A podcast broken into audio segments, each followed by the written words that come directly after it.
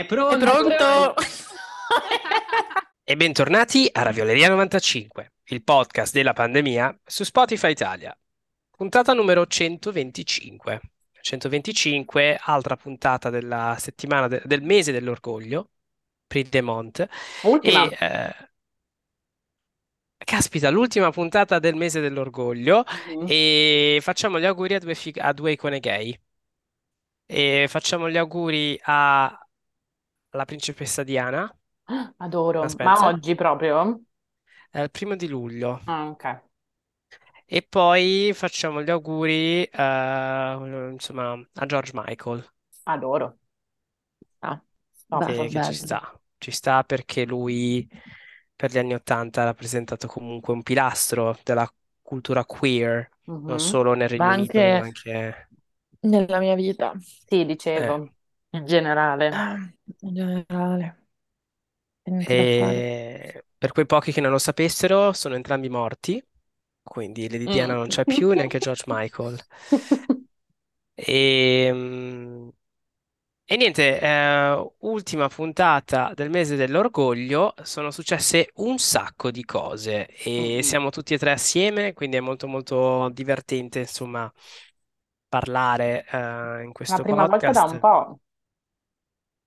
Sì, da due registrazioni mi sa, perché mh, Zoe, Zoe era indaffarata a vincere premi e Mhm. lavorare, mentre io e Greta siamo qui a girarci i pollici, quindi Esatto. giustamente Zoe era a fare, a fare altro. Purtroppo Zoe odia le attenzioni, quindi non mi soffermo su questa cosa, però se volete scrivete Zoe Valentini Anza e vi escono tutti i comunicati stampa perché... La faccia di Zoe adesso è spettacolare. Lei è proprio vero Capricorno, tipo all work, no play. Esatto, però diciamo che Zoe ha fatto grandi cose e vogliamo congratularci, ma Mhm. soprattutto è troppo bello, sono- siamo molto felici, ma ci fermiamo qui perché già fa tanto caldo a Roma, se, se- se- se Zoe si emoziona è la fine. Sì, mi sono anche ustionata, quindi poi raggiungo dei colori non, non umani ed esplodo o implodo, O no? implodi. O Parola implodi. della settimana. Parola della settimana, settimana ricca di notizie pop perché in questo podcast di cultura pop ci divertiamo a parlare, a discutere, insomma, come se fossimo un aperitivo tra amici, quindi non si tratta di un podcast Mhm. di informazione, ma di No. disinformazione, Mhm. opinioni Mhm. e abbiamo selezionato accuratamente tre argomenti della settimana ed è giusto che questa settimana si parta da un'implosione.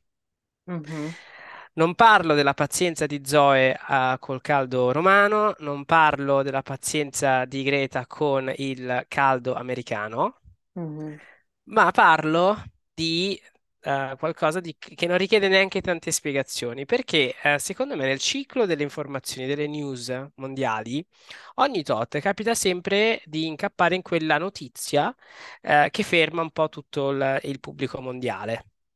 E può essere un film, può essere un evento storico, può essere un vulcano, può essere un fatto che va a un impatto proprio di, di attesa, no? O che sia un gruppo di bambini thailandesi bloccati in una grotta. Sapete queste cose dove aspetti un, un- insomma, un esito, no? E come ben sapete, eh, ci tocca parlare di una comunità marginalizzata nella nostra società, cioè i miliardari. Yes.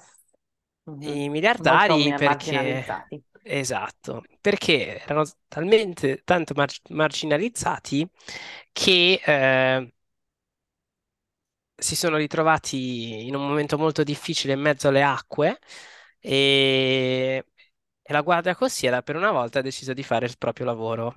E Mhm. questa è una Mm. frecciatina che faccio alle istituzioni che insomma non fanno questo tipo di intervento quando devono. Mm-mm, Quindi questo sì, questo è un, è uno shade che faccio alla guardia costiera greca.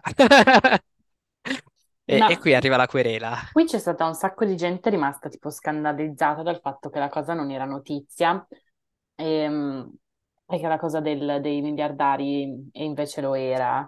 Però Allora, tipo, io... No, vai.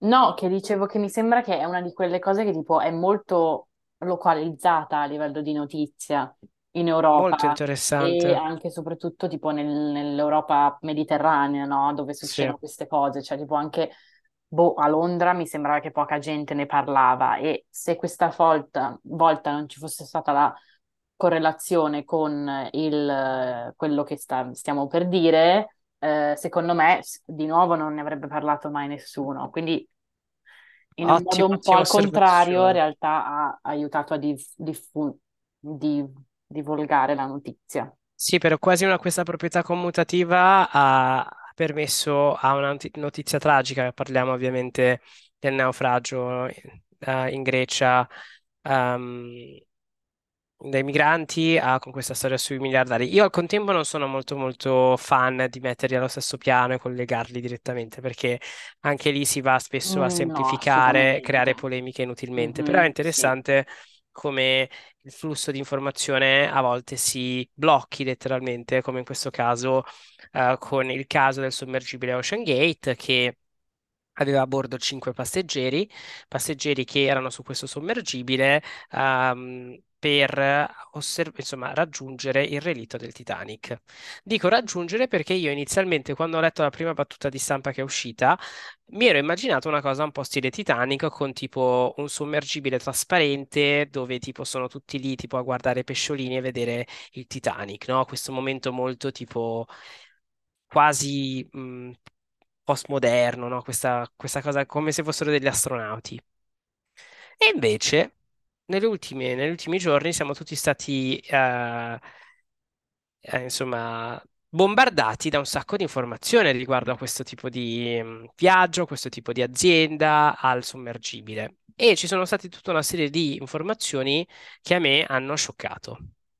Innanzitutto, de- due dettagli di questo sommergibile che mi sono rimasti proprio qui, mh, ah, bloccati nel, nel mio, nel mio pensiero, eh, sono innanzitutto il fatto che questi miliardari, che chiameremo miliardari, sono saliti su questo sommergibile che ha solo un oblò, eh, con dentro due schermi.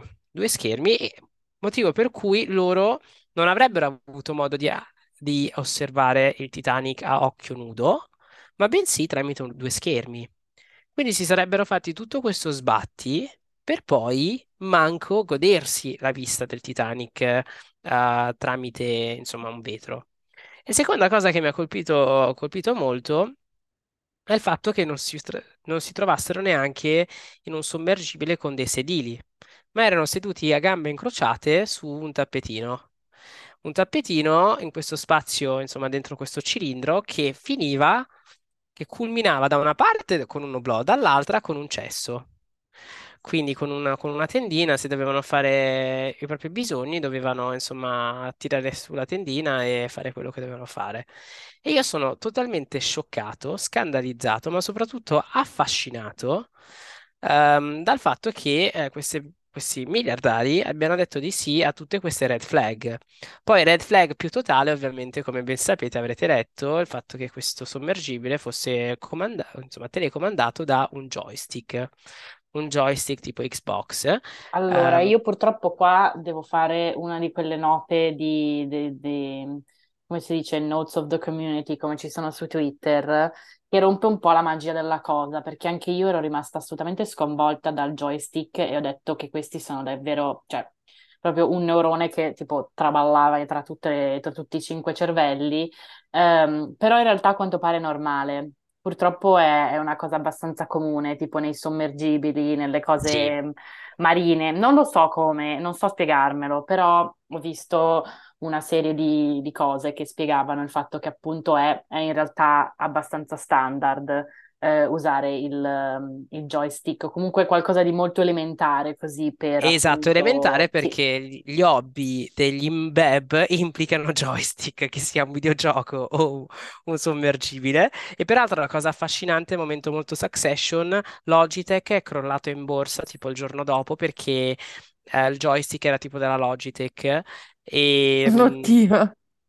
e tutto collegato e, e sì. niente, io sono affascinato, sono perplesso Eh, e poi sono rimasto molto raccapricciato, poi ovviamente come avrete letto, dai dettagli della loro morte. Il fatto che noi non rivedremo mai i loro corpi, perché i loro corpi sono plankton in questo momento, perché quell'implosione ha creato un- un'onda d'urto interna per cui loro, molto affascinante, cioè buono perché non, non hanno sofferto, non si sono neanche accorti di essere morti.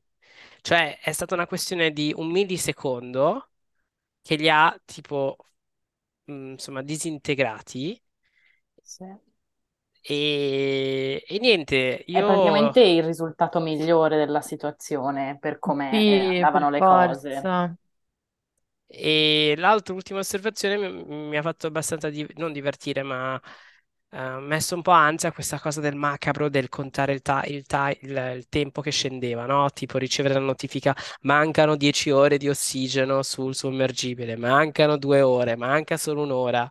E, e poi i giornali che li davano per morti quando è finito l'ossigeno, altri tipo, ma magari no, sono ancora vivi. E, e questo rafforza le mie Ma paure verso il mare. sì, tipo, cioè, i, i telegiornali americani avevano tipo il countdown nel- nell'angolo della- dello No, schermo, come se non ci fosse, non lo credo, non ho davvero un, un paragone, come se fosse tipo l'elezione del prossimo presidente, non lo so, qualcosa di davvero non monumentale. ci credo. E alla fine, cioè, appunto, l'unica persona, non voglio fare proprio la merda, ecco, super cinica, però, boh, ehm, insomma, sono un po' andata a cercare. Una situazione che in realtà è proprio brutta brutta è, non so che se avete visto, che c'era un diciannovenne, figlio di uno, o, eh, sì, figlio o tipo, sai, st- stepson, come si dice? Figliastro di uno dei, Figliastro. sì, dei bi- bi- miliardari che appunto... Ah, perché eh, c'è c'è da precisare che questa- il costo di andare a fare questa eh, escursione è di 250 mila dollari. Eh, quindi insomma c'è anche un po' di questo di contesto. A quanto pare eh, questo, questo, mh, non so, miliardario ha comprato il biglietto per sé e per il figliastro e lui, il figliastro non voleva andare, è stato rivelato poi dalla sua famiglia che lui non voleva andare, ma è andato perché si, si- è andato perché si sentiva in colpa perché era tipo una cosa che faceva per la festa del papà eh, per questo suo appunto patrigno. Quindi quello è brutto, quello è brutto, brutto. Cioè io non, non riesco, cioè, non riesco nemmeno ad immaginare che cosa pensi la famiglia, la mamma. Non lo so, cioè quello è proprio triste. Però diciamo che tutto, rimossa questa, è stato un giorno, una settimana abbastanza divertente online, non so. Qualcuno riesce Sì, magari... cioè, n- non lo so, nel senso, in generale tutto abbastanza macabro. Poi, ovviamente, è una circostanza per cui, cioè, di tutto quello che succede nel mondo, questa attenzione, questa eh, ricerca, quando sembra che, cioè, si fosse abbastanza capito quasi subito che eh, la ricerca non era, non era utile, diciamo, non non c'era molta speranza, ti fa, ti fa arrabbiare, quindi poi ti fa anche, diciamo, insomma, eh, sfogare arrabbiare. con l'umorismo. Sì, E c'è tanta boh, gente che diceva che in realtà il mare fa molto più paura ed è molto più sì, pericoloso rispetto tipo appunto andare nello spazio. E, mh, però appunto, eh, appun- tra tutte le varie cose che sono venute fuori c'è molto interessante il fatto che James Cameron, che è il, il regista del famoso film del Titanic, uno dei film più grandi della storia, che tra l'altro un'altra cosa macabra, eh, ho visto online di gente che dice tipo ai miei fratelli piccoli, sai, nati dopo il 2000, pensavano che fosse un evento finto, cioè tipo il, Titan- Mm, il Titanic fosse solo il film e non fosse stata una cosa vera. E quindi allora? dicevano, ah, ma che cos'è che vanno ad andare a vedere? Non ho capito, eccetera, eccetera. E, però che appunto James Cameron ha fatto, cioè è tipo una persona super importante nel mondo dei del mondo sub sottomarino, escursioni sottomarine, che lui, quando si stava appunto preparando per fare Ti- Titanic e tutto quanto, è andato a vederlo 33 volte nel giro di boh, un anno, due anni, non lo so nemmeno quanto tempo. Che però è proprio tipo, e lui è uno di quei fanatici. Però Ma io, non... io, mm, sapevo che lui è una delle poche persone al mondo che è stato tipo nella fossa delle Marianne, Che cioè che c'è stata tipo una sola oh spedizione, una cosa del Dio. genere, o due, non lo so, e lui c'è stato, cioè robe stranissime, quello sta fuori adesso. E in Che, quel, che- che quest- cos'è quella, la, la cosa? la La- fossa delle È il punto Marianne, più profondo profondo. del- dell'oceano in tutto il mondo, ma è una roba allucinante, cioè tipo, ora dirò una cazzata, no, non la dirò. Vabbè, comunque è tipo molto più profondo del Monte Everest, queste cose qua. Stavo per dire una cosa allucinante che non vi dirò. No, dillo adesso, ce lo devi dire. Stavo dicendo, stavo dicendo che è tipo la distanza dalla Terra alla Luna, cosa che chiaramente non è allora possibile. la, Adoro. la depressione Sì, delle però fosse è delle tipo super Marianne profondo. sono 8184 metri, quindi sì, siamo circa 8 chilometri, no? Eh, Beh, interessante come su questo fatto sia intervenuta anche Nicki Minaj, non so se avete visto, perché si è lamentata di- del figliastro di uno degli altri miliardari che è andato a un concerto. No, Ehm, è e- stata Cardi B. Cardi B, Cardi scusatemi. B, No, una- anche Nicki Minaj, anche Nicki, entrambe. Sì, adoro. entrambe. Sì, Cardi B ha fatto questo video che è stata una delle prime volte in cui mi sono, mi sono trovata tipo dalla sua parte, perché proprio, cioè, come ha detto lei, eh, è assurdo, perché cos'è che è successo? Il, il- il figliastro anche lì, sì, ok. sì, il figliastro di uno. Non mi sentite? No, sì, No, ti no, ti sento. sentiamo. Ah, ok. Stavo Forse mi cercando sentite di dare la parola. No, no, stavo cercando di dare la parola, ma poi nessuno spiegava, quindi ho detto, vabbè, magari spiego io e basta. Poi interessantissimo, non so se avete visto che praticamente metà popolazione del mondo si è resa conto, tra cui anche il sottoscritto, che il Titanic non è affondato tipo vicino alla Groenlandia, tanto a nord, ma ehm, tutti si sono messi a discutere del fatto di aver scoperto che il Titanic in realtà è affondato praticamente in Canada, Sì, a- Sì. molto più vicino al continente americano, in un punto che non associeremmo mai al Titanic, cioè se tu vai e dici, ah, dove pensi sia affondato il Titanic, ti viene più voglia di indicare una zona più a nord, verso quasi l'Islanda, mm. indicativamente. In Sì, realtà forse è è perché così. c'è l'iceberg, non lo Eh so, sì, però il, quella Esatto. mi pen- fatto pensare quello. Sì, Non è vero, è so. vero. E, non lo Ehm, so, cioè io non ci ho mai pensato, devo dire, a dove, dove stia il Titanic, cioè proprio non mi è mai venuto in mente. Ma io non, non avevo mai riflettuto su, cioè per me era ovvio che sapevano dove era affondato, però in effetti nel 1912 queste cose mica le Sì, sapevano. cioè ci hanno messo un, quan- un- un- tipo cent'anni, no, magari non cento, però quasi, Tipo proprio 70 mi sa che ho per letto. trovare, sì, sì, per proprio trovare dove, dove è affondato.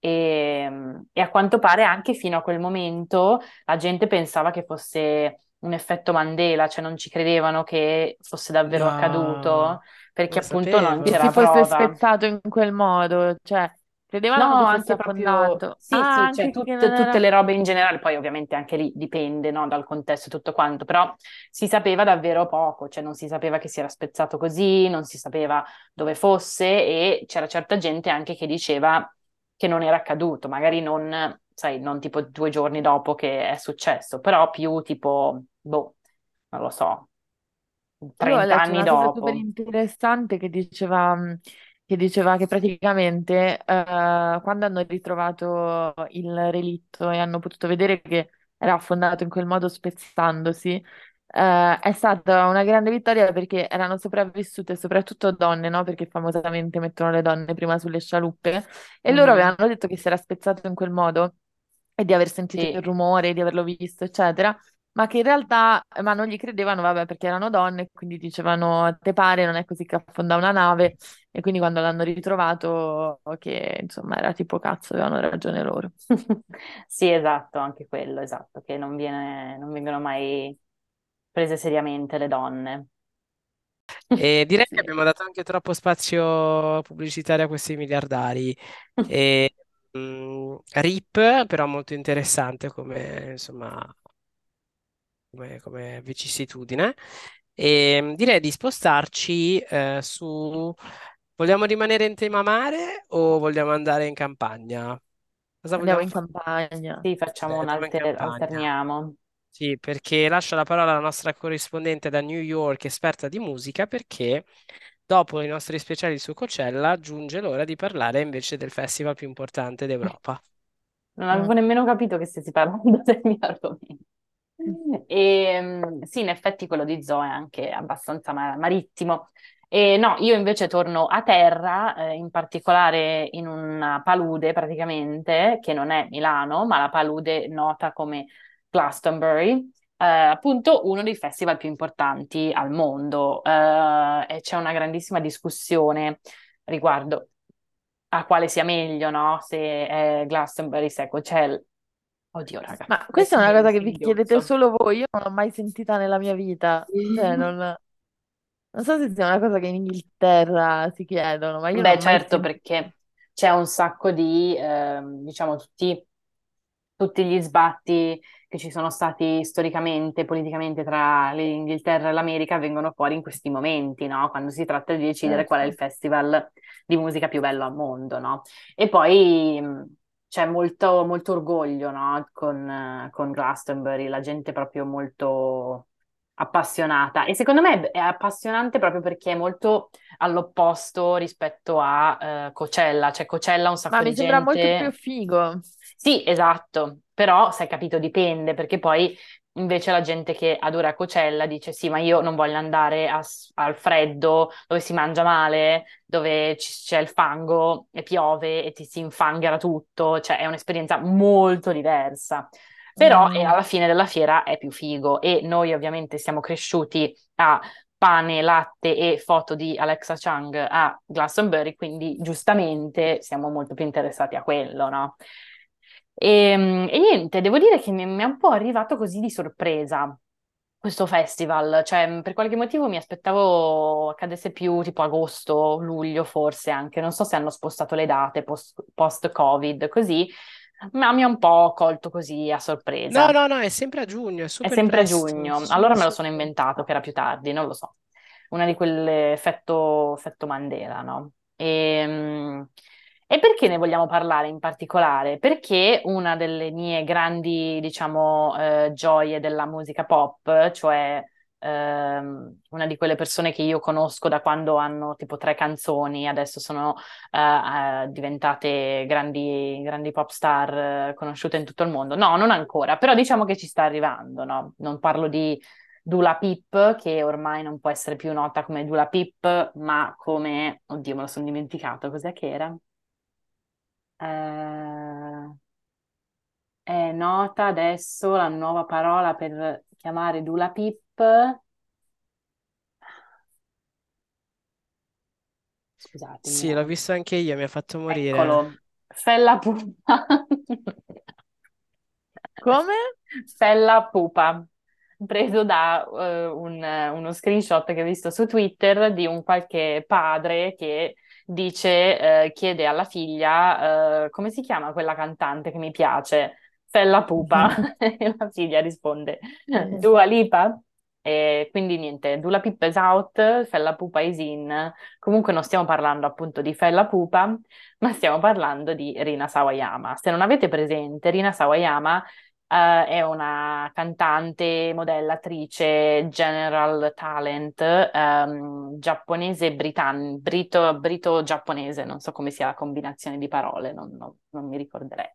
Però mh, lei si è tipo nata in Giappone e poi ha vissuto in, eh, in Inghilterra per il resto della sua vita e è nota per una serie di cose a questo punto. Più recentemente ha fatto John Wick, il, film- il quarto film, eh, che ha avuto un sacco di successo ed era il suo debutto ehm, come attrice. Quindi diciamo che insomma non è che è partita con il film indipendente dietro l'angolo, no?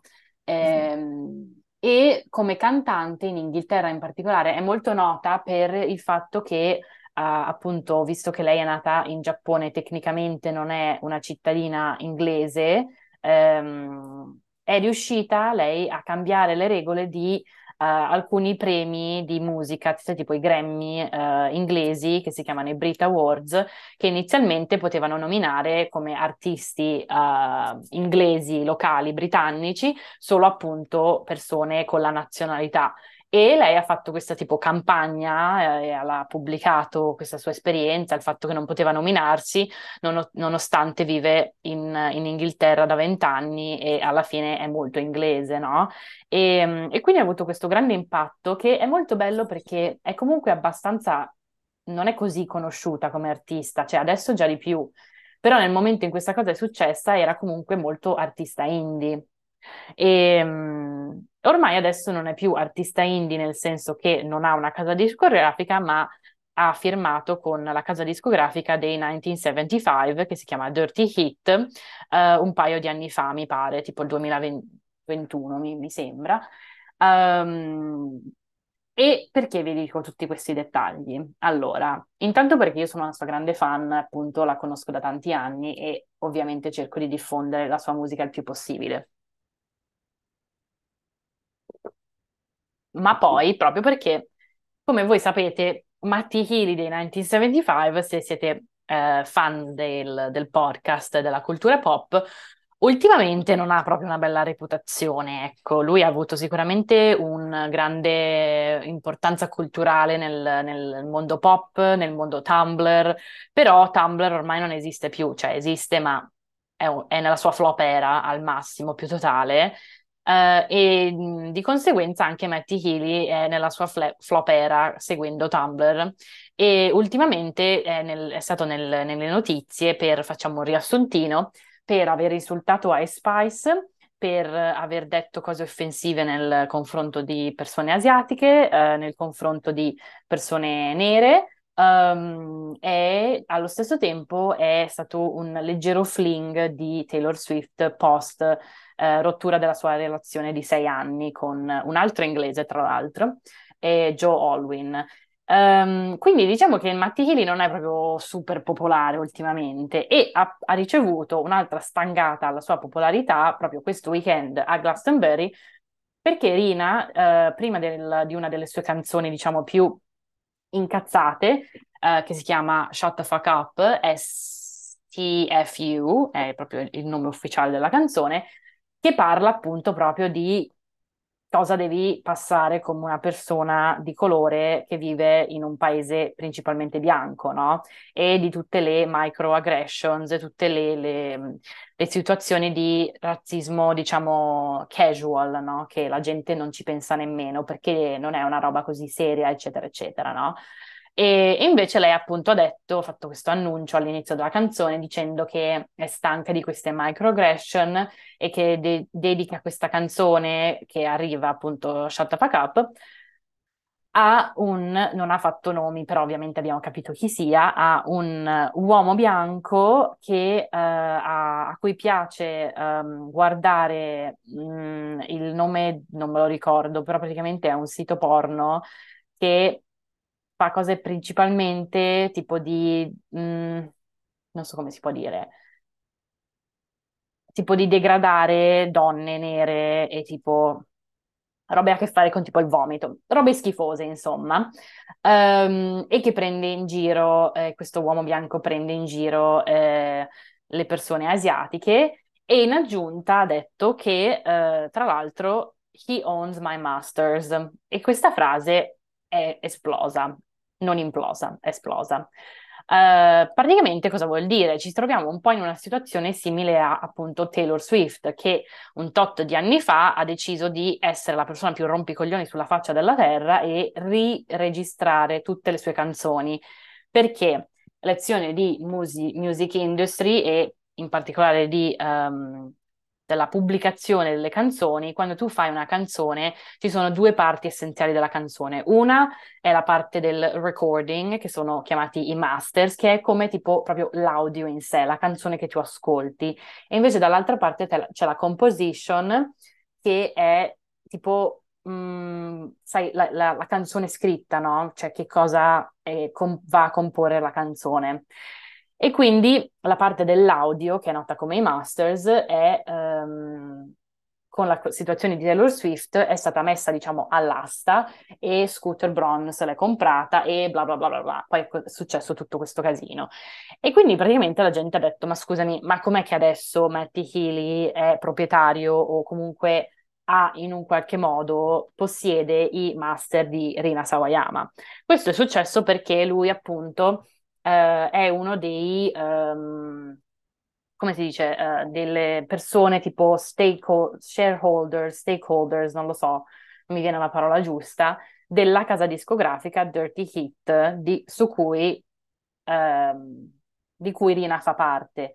E che quindi mh, loro, cioè il modo in cui funziona il, il contratto discografico è che tu firmi e dici ok, io ti do tutta la mia vita praticamente e a livello artistico e anche mh, praticamente personale perché devi fare un sacco di cose e loro ti danno soldi per poter creare la tua musica e creare tutte le promozioni, tour, eccetera, eccetera, no?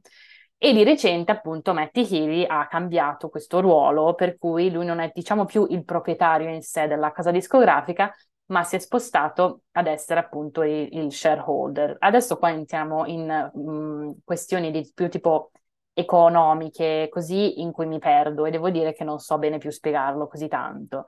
Però alla fine della fiera, appunto, è successa un po' questa cosa e um, Rina sta ricevendo un sacco di supporto positivo perché appunto lei è intelligente e ha fatto questo annuncio nel momento in cui Matty Healy è molto molto mm, nel lato negativo della pop culture, no? E, e, quindi niente, quindi questo è un po' quello che è successo e vediamo, diciamo, il momento più sì, del, del, weekend di Glastonbury, dopo questo, aver fatto questa performance, il giorno dopo lei eh, poi si è unita al palco di Elton John, con cui sono molto amici, sono molto besties, e quindi adesso, niente, speriamo che il potere di Elton John aiuti Rina Sawayama a liberarsi delle sgrinfie di Matty Healy. E magari Matty Healy, non lo so, si ritira, non lo so, ci vuole un po' un... qualcosa deve cambiare con la sua situazione. Deve andare a rehab. Esatto, sì, no, vabbè, quello sì. Su cioè, tanti fronti. Lui E ha mm, notoriamente tanti problemi, no, con la droga, quindi quello sì. Però proprio a livello di immagine, cioè proprio non è una persona intelligente, pensa di essere una persona cool, tipo sai, quelle persone, tra virgolette, cool e, pre- e problematiche, no? Tipo i, fratelli lì di Oasis che si insultano ogni due minuti e insultano tutti, o tipo Asilia Banks che insulta tutti ma comunque la odio- adoriamo, e lui non è proprio minimamente allo stesso livello. Mhm. Ma Sì, poi è c'erano verissimo, vuole fare Asilia Banks, ma non ce la fa. Non ce la fa proprio. È stato un po' underwhelming eh, le, le partecipazioni sul palco durante l'ultimo show eh, di Glastonbury, quello di Elton John. Elton Mhm. John di- ha detto che è l'ultimo concerto che farà nel Regno Unito, ma io non ci credo No, assolutamente. secondo me non potrà mai smettere. Sono una di quelle cose dette così per fare un po' più di soldi, poi farà un altro concerto speciale, quello che è, ma appunto Rina Sawayama c'era, Mhm. ma eh, molto deludente perché molti si aspettavano Dua Lipa, che invece era Mhm. indaffarata, come hanno notato le persone, a mangiarsi una burrata ehm, in Albania, Adoro. according to her Instagram stories. E mm, non c'è stata la- il colpo di scena di Britney Spears. eh, Mm, Non, ci non ci sono stati nomi importanti sul palco a tenere sì. insomma testa a ehm, il padre oramai della musica inglese, cioè Elton John, il giorno, gli auguriamo lunga vita, eh, però il giorno in cui verrà a mancare Elton John è un Mm, po'... sì. Cioè, La un- regina al numero due. Sì, cioè il, il Regno Unito, raga, qui si scatena il putiferio quando muore Elton John, cioè forse è anche peggio di Paul McCartney. Mm, interessante. Eh sì, perché secondo me, cioè, alla fine i Beatles erano quattro, due sono morti Brava, e Mm, quindi, cioè, è un po' diverso, no? è vero, è vero. Eh sì, eh sì. Vogliamo passare all'ultimo argomento di questa Sì, puntata? non Sì, saprei bene come lasciamo... collegarlo. Ah No, in no, realtà c'è da lasciamo le collegare. campagne... C'è No, da lasci... collegare. Eh, è vero, hai ragione. Un'altra un'altra ama che cosa è ehm, successo a era a Glastonbury? Glastonbury è, è stata la mia numero uno, Lana Del Rey, che è arrivata in ritardo alla sua esibizione, ha fatto mezz'ora di ritardo eh, a Glastonbury, come in molti festival, c'è un coprifuoco di mezzanotte e quindi lei eh, ha dovuto interrompere il concerto in anticipo eh, non facendo sei canzoni e ehm, è stata scortata fuori dalla sicurezza perché eh, ha cantato a cappella con il pubblico, videogames, eccetera. Allora, eh, io sono con Lana. Lana è l'unica vera rimasta in un mondo di falsi. E se vi dà fastidio questa cosa, ve la meritate Taylor Swift. E, mm, e quindi niente, non lo so, sì, è vero, vabbè, la gente paga il biglietto e tutto, però obiettivamente non lo so, cioè lei è così vera, però ci ha fatto un'altra merdata, perché non si è fermata qua, cioè lei proprio a noi fan ci tratta veramente male. E ha annunciato una data italiana. Voi direte, ma Zoe, ma perché non sei contenta? Finalmente puoi Adoro. realizzare il tuo Uh! sogno di, di vedere Lana Del Rey live ehm, dopo eh, dieci anni o Ma scusami, più tu non l'hai ancora di... vista live? No, ma perché Oddio, Lana non è mai, non è mai venuta a Roma, ha sempre fatto Milano e io non sono riuscita ad andare. non ci credo. Eh, Pensavo così. almeno una volta sì. No, mai, mai. Avevo i biglietti per l'Arena di Eh, Verona ce nel n'avevi Eh, 2020 parlato. sì, sì, sì, è che vero, è vero. sappiamo, sappiamo come è andata a finire e, e invece, e- e insomma, e quindi ha annunciato questa data italiana, ma lei l'ha annunciata con sei giorni di anticipo eh, e in una Sei location, giorni è davvero... No, io voglio un attimo soffermarmi sui sei giorni. Cioè, io voglio un sì, attimo pensare a eh, fare un po' di paragone. Non so se, Christian, tu hai i biglietti per un concerto a cui andrai, un, un qualsiasi concerto di cui hai comprato biglietti. Se lo compri, boh, ora non ne ho, però comunque di base anche per il teatro, comunque lo fai un- anche un tre mesi prima, cioè esatto. anche un più. minimo... Cioè, Sì, io Io ho un'amica a cui, vabbè, quello è un altro discorso, un'altra psicopatica, però nel senso io ho un'amica che vorrebbe tanto andare all'Eras Tour di Taylor Mhm. Swift nel 2024, unica data italiana, noi glielo vogliamo regalare ehm, ed è un delirio Sì, totale è e usciranno con un anno di anticipo le, eh, e usciranno con un anno di anticipo i biglietti. Esatto. Quello secondo me è un altro, è, è, sempre una mancanza di rispetto, nel senso che cioè, tu mi costringi a spendere un fottio per una cosa tra un anno, quindi far girare la mia vita intorno a Sì, questa cosa. rottura di palle. Diciamo che 3-4 mesi va benissimo, Mhm. per eh, anche un mese non è male, però vabbè. Detto questo, lei lo annuncia con sei giorni di anticipo. Ehm, domenica sera a Lido di Camaiore, località della Toscana, dove a quanto pare eh, c'è un'arena, la bussola, non lo so, una cosa mezza figa dove si sono esibite cantanti come Sì. Mina, Milva negli anni No, 70, no, in realtà devo dire adesso... in difesa è, è una cosa, mi, mi ha informato Gian, che in realtà è una location figa dove tipo Alt J hanno fatto performance, Bruno Mars, Mm, anche Anderson .Paak. È un festival comunque con nomi interessanti, però la location però sicuramente, dire... cioè, è assurda. Io sono sicura che Al J, Bruno Mars, eccetera, abbiano fatto Lido di Camaiore come nello stesso, e nella stessa settimana, dieci giorni, abbiano fatto Milano, abbiano fatto Sì. Roma e magari anche Bologna o Sì, Firenze, che cazzo ne so, ma non solo Lido di Camaiore. Dice che annunciano altre date italiane, però nel senso, allora, io con le mie due amiche con cui avevamo i biglietti per l'Arena di Verona nel 2020 ci siamo confrontate. Io domenica sono a Napoli per un lavoro. La mia altra amica ha il lavoro a Roma il giorno dopo, cioè esattamente il giorno dopo, no? Se si tratta di domenica sera, lunedì mattina, è quasi non il giorno dopo, deve stare a Roma al lavoro tipo sei ore dopo. Ehm, e l'altra ha un esame lunedì. E allora, Lana, cioè, ma ci spieghi che cosa dobbiamo fare? Noi ti amiamo e daremo tutto per vederti, però non possiamo fare una cosa del genere. Cioè, ce lo devi dire un po' di anti- con un po' di anticipo. No.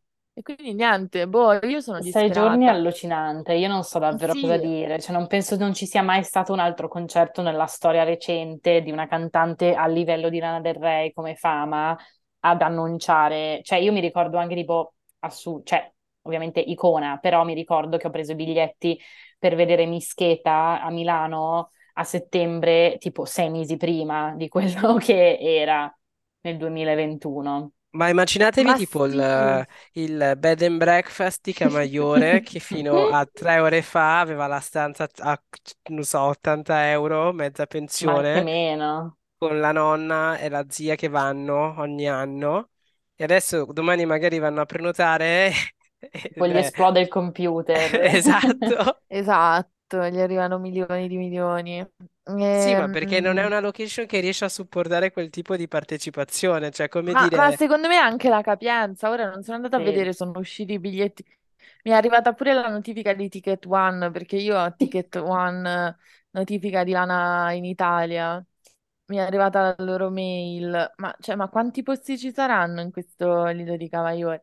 Vabbè, detto questo, noi la amiamo anche per questo. È un po' questa, questo è il problema di Lana, che lei ci fa tanto male, ma noi continuiamo ad amarla perché noi la amiamo proprio perché è imperfetta e, e la accettiamo, altrimenti appunto saremmo, saremmo fan di... Ecco appunto, Laura mi ha mandato un messaggio con scritto io sto una merda, Lana tu questo fai ai tuoi fan.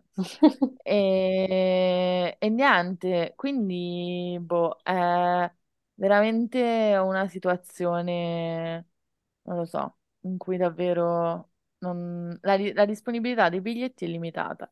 Certo. Vabbè, ehm, e, quindi niente, è, è un disastro, però ci ha dato tanti meme, e tipo su Lana Del Rey che va in posti improbabili tipo sottomarina e, e niente, e noi continueremo a stannare perché l'amiamo proprio per queste cose, è questo il problema. Sì, sì, sì, devo dire che però, cioè, devo dire io che non sono colpita da questa notizia tragica, è, è abbastanza divertente, cioè è molto iconica come ma cosa. secondo Twitter in questo voi momento fa spezzare, è proprio bellissimo. là nel suo... Non so se sapete, ma Beyoncé che sta facendo il suo tour mondiale sta girando con un aereo con una ciurma di 500 persone, tra cui anche una, un'infermiera, no? Ma secondo voi eh, Glastonbury Camaiore, Lana lo farà su un, su un Ryanair? No, è Secondo bellissimo, ci me sono tutti i macchina. meme di, di Lana che arriva con i regionali a Sì, Camaiore, esatto. deve prendere tipo tre regionali e un pullman. Esatto. Sì, quella è l'altra cosa, che è un posto, cioè, per niente accessibile, a quanto pare è super, super sbatti arrivarci. Sì, sì, penso proprio di sì, perché comunque, vabbè, mm, insomma, lo sa- la sappia- sappiamo qual è la rete ferroviaria italiana, sappiamo quali luoghi collega e quali luoghi non collega, Esatto, quindi Fuori Viareggio.